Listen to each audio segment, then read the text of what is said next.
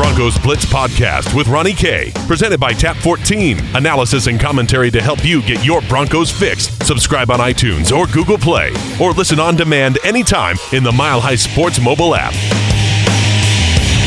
Welcome to the Broncos Blitz podcast. My name is Ronnie Kohrt. You can follow me on Twitter at Ronnie K Radio. That's at R O N N I E letter K Radio on Twitter, and of course at Mile High Sports, where we have all kinds of great stuff on the Denver Broncos and. Well, their loss to the Baltimore Ravens. It was not a good one. We'll go over it 27 14 as the Broncos lose on their first uh, road game of the season. Uh, they just did not look good in all phases, and certainly we'll go over that here in our Broncos Blitz podcast. We will hear from the coach and uh, talk about what he said as far as the game goes, and some of the players' discussions as well too. But first, our friends at Tap 14, 1920 Blake Street, just a hop, skip, and a jump away from Coors Field. 70 Colorado beers on tap. 100 Colorado distilled spirits. A lot of good stuff over there at Tap 14. Want you to head on over there and try out the uh, the nachos and all the very good stuff that's over there at Tap 14. The candied bacon, as I always say here on the Broncos Blitz podcast, strongly recommend it. Head on over there, Tap 14, 1920 Blake Street. Of course, on the web, tap14.com. That's tap14.com. Spell out the word 14 for me. Tap 14 dot com. Now the Broncos, of course, getting that loss. Uh, it was an ugly game in the rain in Baltimore. I mean, there there's really no way to sugarcoat it. And certainly on Twitter, we're we're gonna read off some of your responses on what your biggest takeaway was from the Broncos' loss to the Ravens, and we'll get started because uh, look, I wanted to wait at least 24 hours because a lot of you, of course, the game, the the final score the whistle blows, and you guys are on Twitter and you're freaking out. The season's over. There's a lot of emotion. Uh, and I get it. That's totally okay. There's nothing wrong with that. But we also want to wait a, a, day to let things cool off. Let that let that height, that high of the game finishing and that frustration cool off a little bit, and then let's find out where your guys' heads are at. So on Twitter at Ronnie Radio, of course, is where you can follow me, uh, and that's where we get your responses. Uh, Zach Kring, his biggest takeaway from the game on Twitter, Wildchild five twelve says that Vance Joseph still woefully unprepared in the face of adversity, and that's where we're going to start.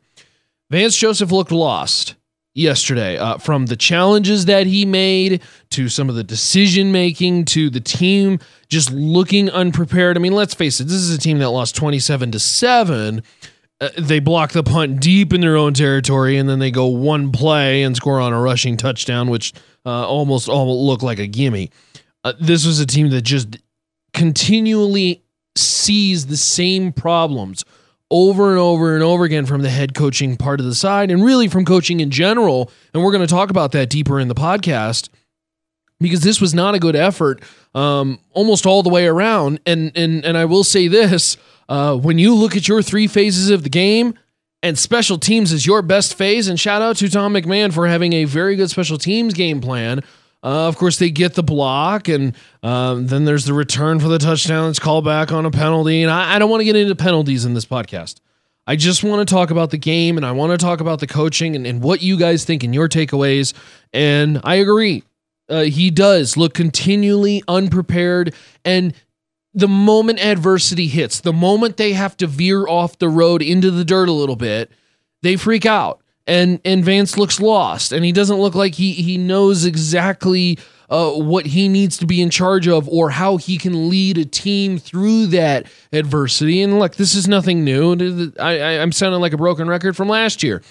And this is what makes it so frustrating is at the first sign of that showing on the road in a somewhat of a hostile environment in, ba- in Baltimore, um, it didn't look improved it did not look improved. And and look, I, have said in the past that I don't think Vance should have made it after the first year. I just don't know if he's ready to be a head coach. And and but I believe in second chances. I believe in a guy maybe potentially growing and getting better. I believe in second chances, and I believe in in somebody uh, getting another opportunity to prove themselves, knowing that they did X wrong. Now it's time to correct it. Uh, and it just doesn't look like anything's corrected. It doesn't look like anything is different from last year. And now we're going down this rabbit hole again of a, a really poor coaching staff. and potentially poor quarterback play, and we'll get into it as well on Case Keenum. Um, but this is it's just not working, guys. Uh, on Twitter, Imperia Collapse on Twitter says Vance Joseph still not qualified to be a head coach. And that's really a lot of what these takeaways are is terrible coaching. Diamond J Rattler on Twitter says terrible coaching, awful play calling. Zach Kell on Twitter, never give up 56, says Vance Joseph does not make any in-game adjustments. You, you I, I don't disagree with any of this. I really don't. Um, it's it's and it, it's tough because I think as Bronco fans, you now look at a season that you're starting to see that that charred mark again that that reappears of just a team that on paper I think there's a lot more talented and uh, I threw this out last year Denver looked like a 9 and 7 8 and 8 team with a 5 and 11 4 and 12 coaching staff and again it looks like the same case uh, because John Harbaugh is doing laps around Vance Joseph as far as coaching. And there's just dumb decisions made that just don't make any sense. And while many, you know, in these kind of situations, a lot of people sometimes say, well, hindsight's 2020. It's not in this case. Nobody is is agreeing with anything. It seems like that what Vance Joseph is doing. Um, it's just such a hard it's hard to fathom that he's still the head coach, but uh, he is. Some of the comments from Vance um, that he talked about today uh, with the media, and and uh, of course he spoke with the media on Monday post game. Um, Joseph said that uh, when you game plan, it's on us. Talking more particularly about the defense, uh, it's on uh, all of us. In every meeting, we won't stop. We have to definitely help our defensive backs more. We will, and that's through the calls we make and how we game plan. We have to get a better plan moving forward for our guys. Look, I I don't know if I agree with that because the game plan that you had against Oakland was particularly with, with the defensive backs, because that's what he's referencing here, was to contain those guys and very much force the opponent into a death by paper cuts situation. And Derek Carr set records, uh, 29 or 32 as far as accuracy goes, and you got burned in the secondary. Baltimore this week, a little bit more of a, a vertical situation going on. John Brown uh, catches a 44 yard pass. Uh, Mark Andrews was affected. Uh, they had three wide receivers that were targeted uh, a, a, boatload of times with 50 or more receiving yards. I mean, Crabtree was all over the place. So the, this is a, a, and we've talked about defensive backs as uh, far as what uh, the expectation was for the year, and that expectation was not very good because I said it back in training camp. This is a team with no secondary depth. No secondary depth. And you hope teams don't watch film because once they figure that out, it is bad news bears uh, for the Denver Broncos. Of course, it's the Broncos Blitz podcast, our daily podcast at Mile High Sports. You can follow me on Twitter at Ronnie K Radio. That's at Ronnie K Radio, R O N N I E, the letter K Radio on Twitter. Um, a lot to dissect when it comes to the Broncos Ravens. We'll sift through it one by one, but obviously the big thing just it just doesn't seem like it's working for Vance Joseph in this situation. And look, you're not going to move on from a coach after week three, um, but certainly it almost looks like just the writing is on the wall at this point, and I I just don't, it just don't get it. Uh, Zach also on Twitter, never give up 56 does say uh, Garett Bolles played like garbage. Garett Bolles. uh, he should have been taken out for a series just to get his head right. Look, and and I will say this, and I and I maybe am am uh, am uh, a, uh, uh, a offender to this. Um, I think we all expected Garett Bolles by default to get better in his second year, and at times he has looked better but at times he has looked real bad too. And I think yesterday was the first day that really looked like the Broncos offensive line of 2017 uh, because they have been improved this year. But last week, uh, la- uh, the Sunday game against Baltimore, was just dreadful offensive line play. And I know a lot of people want to point to Case Keenum, but just some of these plays, and particularly the sack force fumble uh, in which Philip Lindsay was ejected, we'll get to that in the podcast. Um, there was no protection. There was no protection. And actually, Emmanuel Sanders comes over and he's not supposed to chip, but there is somewhat of a, a in-game adjustment and in-play adjustment that I think that you got to, because if you don't, Case Keenum gets absolutely destroyed blind side. And so it's those little things and the offensive line just looked real bad. Jared Veldheer got beat uh, on on multiple occasions, and the offensive line really, really showed their ugly head. And you know, we talked about this on Thursday's podcast last week about some of the keys to the game, and uh, I said one of those things was the trenches. They have to win the trenches because this is a and this was a winnable game in the trenches because there are many statistics and many showing out there the neat numbers that say that the Baltimore Ravens offensive line is really bad. Is really bad and yet Denver still couldn't put a ton of pressure on Joe Flacco. He was sacked twice, but not a ton of pressure. I mean, Flacco Flacco sat back there. This was the Broncos offensive line what was looking improved. And a Baltimore defense that is not going to blow you away. I mean, they have some okay pieces, but there's nobody on this defense that absolutely stands out outside of maybe Terrell Suggs. And yet he completely, uh, well, just ran wild against the Denver Broncos offense. So a lot to fix because there is a big test coming Monday night when, of course, Kansas City comes to Denver. I will be at that game. And of course, I'll be in the locker room this week. So be sure to follow on Twitter at Ronnie K Radio, at Mile High Sports, and follow the work at milehighsports.com. A lot of good stuff written by our, our friend Sean Drotar. Uh, you've heard him on this podcast before. Zach Seegers has been on the podcast before. Justin Michaels, TJ McBride. A lot of good stuff over there at milehighsports.com. Uh, Want to focus a little bit more towards Case Keenum here because uh, Case Keenum was just not good. Uh, 22, 34, throws for under 100 yards. He is, of course, picked off in the red zone in that situation. Uh, but I will say this in part with Keenum, he just was not given the time by the offensive line. Uh, but in times where he was, he was fairly inaccurate. It just seemed like nothing was working on the Broncos' uh, offense as far as uh, they were they were which is crazy because we talk about them being up early. Of course, they get the block, block punt, they get one rushing touchdown, and kind of think it's the best start possible, isn't it? Denver's up 14 10 after the first quarter. And then things just completely fall apart. Philip Lindsay gets ejected. That's your best offensive player, you could argue, this year. The the offensive line is like Swiss cheese, just defensive players flowing through them like a bad burrito. I mean, it was just not good. And so I think a lot of Case Keenum's numbers and the way he performed is probably reflected in that. So I don't want to crush Case Keenum too much. I'm not going to overreact and say, look, it's time to pinch Case Keenum because there's a lot of you guys out there. don't worry. I hear from you. You email, you text, you DM all the time. I get it.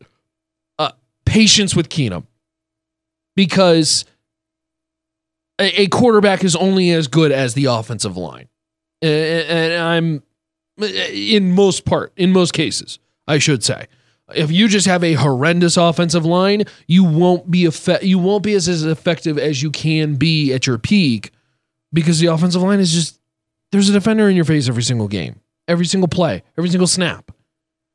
And I think Keenum dealt with that so much against Baltimore. And yet, really, you could argue, uh, he, I know he had the fumble, but he only threw one interception. Um, finally, kind of got the offense going towards the fourth quarter. Obviously, a little bit too late, really, in that case.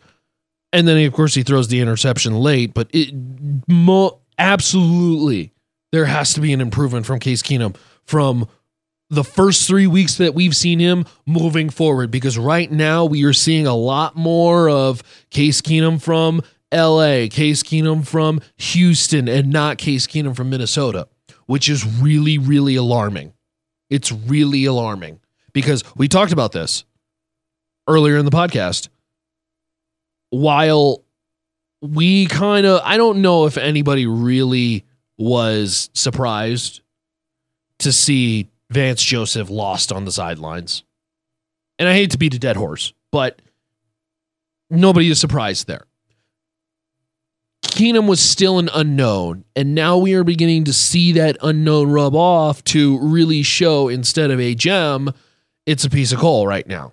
And there is it's not too late to turn that around, but boy, we start to need to see it come around quickly because if it doesn't, uh there are going to be a lot of boo birds out this Monday night, I feel, when, of course, Kansas City, who just looks incredible right now, uh, coming to town. Uh, Vance did speak about Case Keenum today. He says, I think Case is going to play better and better with time. I am not concerned. He does so many good things during the game. It keeps your hope that he's going to play better and better as it goes. I mean, that just sounds like false optimism. That just sounds like you're, well, yeah, he'll play better. He'll get better with time. Well, no. How are you going to make him better? How are you going to craft an offense that makes him better? He isn't just going to magically get better. Um, because we now have a three game sample that says that yesterday was not just a Keenum had a bad day. We have a three game sample that says yesterday was very much what Case Keenum does against other teams that are somewhat okay. And that's play below average quarterback play. So it's a little, it's very alarming.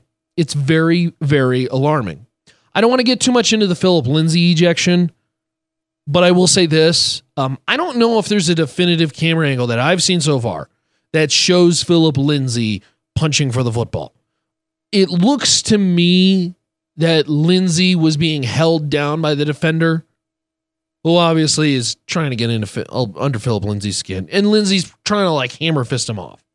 It doesn't validate an ejection. I think to label it a punch seems inaccurate to me because to me a punch is you are standing up, I'm standing in front of you, and I, I throw a punch. That that's what a punch to me is. Uh, in the in the the scrums of the NFL, you wouldn't believe what kind of stuff happens. Believe me, to, talking with players, you wouldn't believe what kind of stuff. It looks like he was unfortunately just in a bad situation right in front of the officials and he made a misjudgment.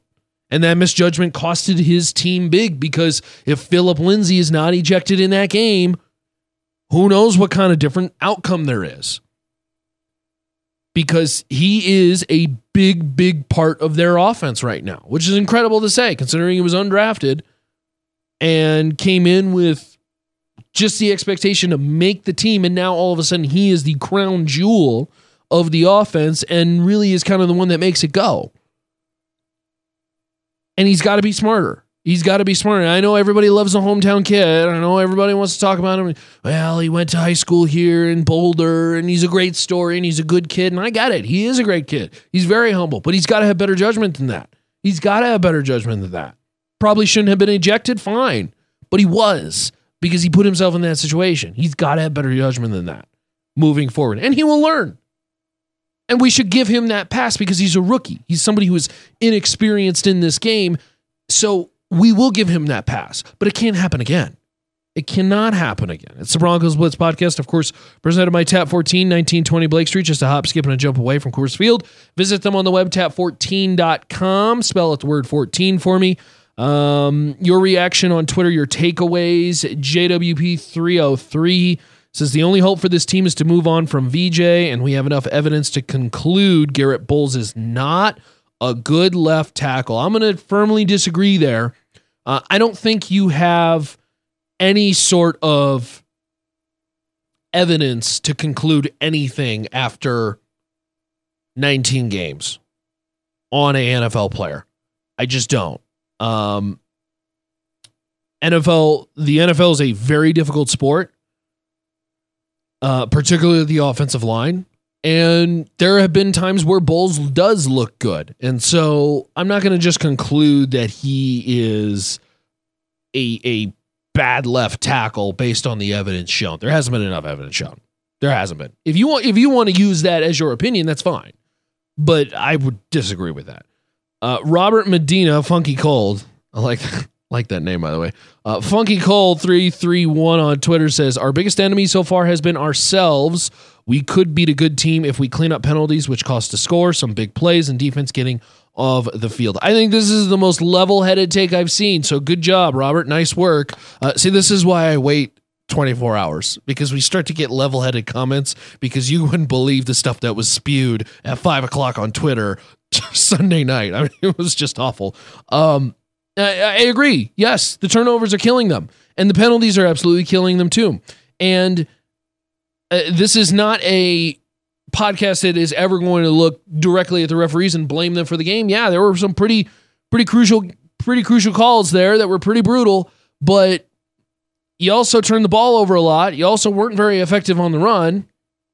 Your offense was pretty sorry, and it doesn't seem like anybody in the secondary can cover anybody. Uh, this is a, a, a Broncos team that I mean, 13 penalties for 120 yards, and this does kind of tie back to the coaching, you know, because while you could say it's on the players for the the 10 men on the field, the 12 men on the field, and obviously the 12 being a penalty, you as a head coach got to be got to be on top of that kind of stuff. You just got to be. Uh, it was a very bad day overall for this Broncos team from head to toe. I mean, really, you know, and I want to do shout out the special teams because, of course, they have the blocks. I mean, Joe, Joe Jones really should be a special teams player of the week. Of course, he blocks the field goal. Then we got the punt. Um, Denver's return game was okay. There really wasn't too many returns to justify. I could say if it was bad or good. Uh, Marquette King. I know a lot of people have been talking about Marquette King. He has to punt better. Isn't that really what it comes down to? He had seven for a 41 average against the Ravens. His longest was a 55. But but maybe consider this Marquette was overhyped coming in. And maybe I fell victim to this too because he looked so good in training camp. This was a guy that could boom it so high. And of course, the altitude thing and everything like that. And certainly that's going to play a factor. He was hyped so much, so we have so much of an expectation. Uh, and Vance did say that they just, he's got to punt better. He's got to punt better. And that's understandable because he has not been very good but maybe he was a little overhyped too going in. So a lot of different thoughts. Uh, want you to follow on Twitter at Ronnie K Radio. It's at Ronnie K Radio on Twitter, trying to figure out, oh my gosh, what is wrong with the Denver Broncos? Everything, everything. Um, look, we'll say this: breathe, breathe in. Your moment of zen. The season's not over. Okay. Um, this, I think, was one of those games that you wish you could have because it felt like a gimme, at least in my eyes. And it was very alarming to see not only them not able to run with, not only to win the game, but not run with Baltimore. Um, because again, this was in the trenches, a team that they should have beat. And if you win the trenches, it's a whole different story in the ball game, but certainly a a big big problem. And uh, the quarterback situation is now a worry. I think we've officially moved from unknown, cautiously optimistic slash doubt uh, doubting to straight on worried about the quarterback position because again, there is nothing behind Case Keenum that I think may potentially solve the Broncos' issues. I know everybody wants to talk about Chad Kelly, but of course, they don't have that guy behind him. They don't have Josh Rosen, who's been named the, named the team starting quarterback. Uh, they don't have Baker Mayfield, who's been named the, named the team starting quarterback in Cleveland. They don't have Josh Allen. They don't have any future to look forward to. And by the way, the draft class coming up this year, it's not very good. This is why we. This is why I harped on dry on drafting a quarterback in the first round last year because now it's a rear rearing its ugly head. Because if the risk you took on Case Keenum doesn't pay off, all of a sudden, things are looking real grim in Denver. And uh, by the way, it doesn't get better because KC is coming to town, and that will be a Monday night game. I'll be at that game, so of course, be sure to follow on Twitter at Ronnie K Radio. By the way, the 3 and 0 Kansas City Chiefs, who have put up 38, 38, and 42 those would be their points over the last three weeks. Uh, Patrick Mahomes, of course, has really just been lighting up the uh, NFL and, and turning everything he he touches into gold. Showtime Mahomes, as they like to call him. I mean, he has been incredible so far. How Denver stops Patrick Mahomes, I have no idea, but we will try to find out over there in the Broncos Blitz podcast, of course, presented by Tap 14, 1920 Blake Street, just a hop, skip, and a jump away from Coors Field and our friends at Pro Football Focus. Be sure to check them out on the way, profootballfocus.com. It's profootballfocus.com. A lot of good stuff over there. Be sure to check it out. Uh, deep analytics, if you like to stare at analytics of uh, football players, because I know I do. You can get 20% off your subscription. Pod 20. That's Pod 20 for 20% off your subscription to Pro Football Focus. Pod 20. That's Pod 20 for 20% off your subscription to ProFootballFocus.com. Hey, thanks for tuning in. Thanks for bearing through it. I know it was tough. You got through. We got through it together. Um, because it was not an easy one. uh, so to recap, maybe if you didn't listen to that first part, you're just hearing the second part. Or, but overall, to recap, uh, Vance Joseph still lost. Garett Bolles, real question mark. Defensive secondary, as we knew in training camp, not good.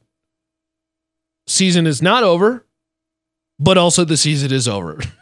That's what we have so far on this Broncos season. Gotta love football season, right? Hey, be sure to stay up to date, of course, at Ronnie K Radio. That's at R O N N I E, the letter K Radio on Twitter. Of course, milehighsports.com and the all new Mile High Sports app. Be sure to check that out. A lot of good stuff on the app. You can get the stories, you can get the podcasts, you can stream Mile High Sports Radio as well, too. A lot of great stuff at that mobile app. Download it, it's totally free. You can read the work, it's a lot of good stuff over there at Mile High Sports. And of course, it's free for Apple or Android. Be sure to check it out, the Mile High Sports mobile app. Check that out on the podcast today. So, for the Broncos Blitz podcast, our daily podcast, I'll be back tomorrow with a fan. well, Fan Tuesday should be a fun one as uh well, this is kind of weird because we're preparing now for a Monday night game as Kansas City now is the opponent for the Denver Broncos as they turn the page from a dreadful performance in Baltimore, nearly top to bottom, and somehow will have to tango with Patrick Mahomes and Travis Kelce and Anthony Thomas and Tyreek Hill and that KC offense that is just lighting it up. So we'll see how it goes, of course, at milehighsports.com, on Twitter at Ronnie K Radio, at Mile High Sports. Milehighsports.com is where you can read the work. It's milehighsports.com, milehighsports.com. We'll see you.